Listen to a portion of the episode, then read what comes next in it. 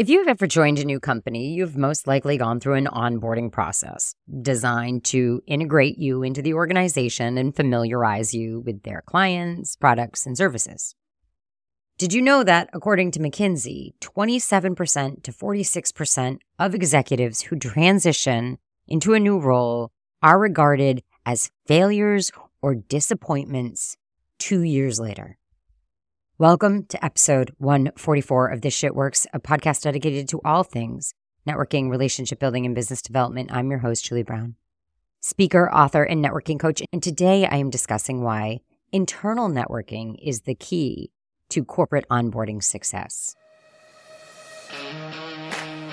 Welcome to This Shit Works, your weekly no nonsense guide to networking your way to more friends, more adventures, and way more success with your host, Julie Brown. Here we go.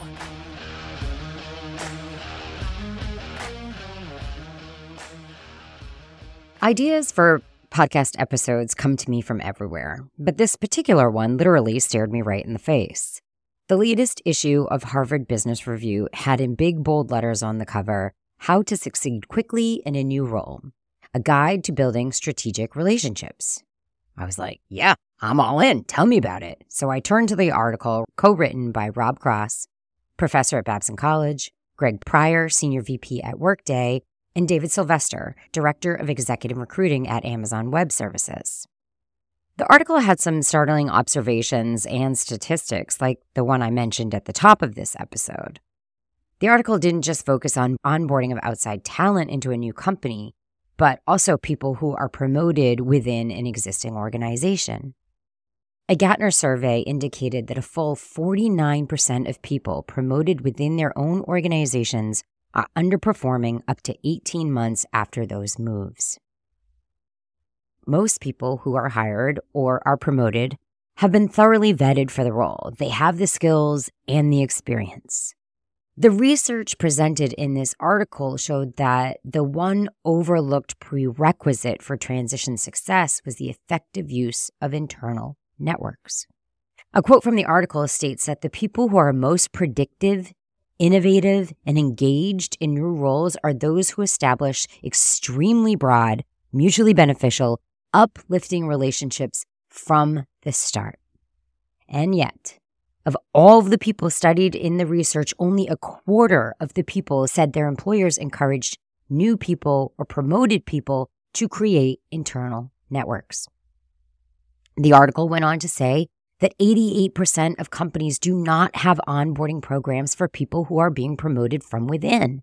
And only 20% of companies surveyed indicated that helping new hires establish critical organizational networks is an objective of their onboarding process.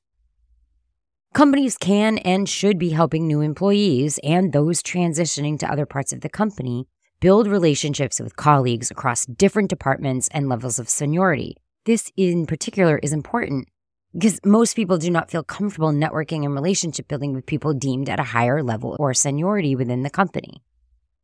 When we encourage this, when we encourage this kind of networking, it helps new employees feel more integrated into the company culture and gain a better understanding of the company's values and goals.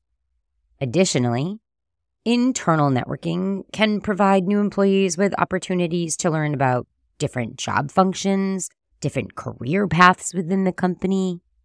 By connecting with employees in different departments, new employees can gain a broader perspective of the company's operations and identify areas of interest for their own career development. Overall, internal networking can be a valuable tool for supporting corporate onboarding by helping new employees build relationships, learn about the company culture, and gain a better understanding of the company's operations. This article was extensive, and I encourage you to read it in its entirety because I am literally just scratching the surface here. But think about this considering that the latest findings are that 69% of people are unsatisfied with the amount of social connection they have at work. 43% don't feel a sense of connection with coworkers. 38% say they don't trust their coworkers. And 44% don't have a true friend at work. These statistics stand to reason that if we want our employees to perform better, we should encourage and provide tools and opportunities to network throughout the company to make friends and not just in the tired old ways companies have been doing it for years, like providing lame social hours within the office or encouraging people to join in on outside activities, but by being really strategic about creating opportunities for people to know and learn from all of the people within the company. Examples of this stated in the article were thoughtfully establishing norms for sharing expertise in meetings so that everybody feels like they have the ability to talk up in meetings and share their ideas, pairing newcomers with veterans and continuing the onboarding programs well into the first year of employment or transition. I mean, think about that. Think about how short most onboarding programs are. Create leadership training that cuts across silos. Yeah, that would be important and flagging ineffective networking practices that you're using already. Like you're using them all the time, but they're just ineffective. Like I said, this is a truly expansive article, and I'm so glad that it is shining a light on how important internal networking and relationship building is to employee success. I'm going to put an, a link to the entire article in the show notes. You might need a membership to access it, but I'm going to put a link in there anyways so that you can read it. And with that, we're on to the drink of the week, which hopefully none of you are having. The drink of the week is called Bad Day at Work, and it comes to us from the New York Times. Here's what you're going to need one shot of your best gin, three, oh, geez, the juice of three clementine oranges. I mean, really, are you going to sit there and juice three freaking clementines? I mean, who even has clementines in their kitchen? I say you can substitute just plain orange juice for this. Okay, so the juice of three clementines. Okay. One teaspoon of simple syrup and a splash of seltzer. What you're going to do is combine all ingredients over a tumbler of crushed ice, stir, and enjoy. All right, that's it for this week, friends. If you, oh gosh, if you have not signed up for my upcoming interactive hands on workshop, from unread to riveting, how to email cold leads without being a hot mess, with the one and only Terri Trespicio, you must sign up. The workshop is May 24th from 5 to 6:30 p.m. and it's interactive. Come with a cocktail in hand and get ready to learn how to slay cold email reachouts. A link to sign up is in the show notes, or you can go to territrespicio.com slash hot mess. Either either way will get you to, to the link to sign up for the webinar. I'm so excited for it. It's not a webinar, it's a workshop. It's an interactive workshop with me and, and Terri. Okay, that's it.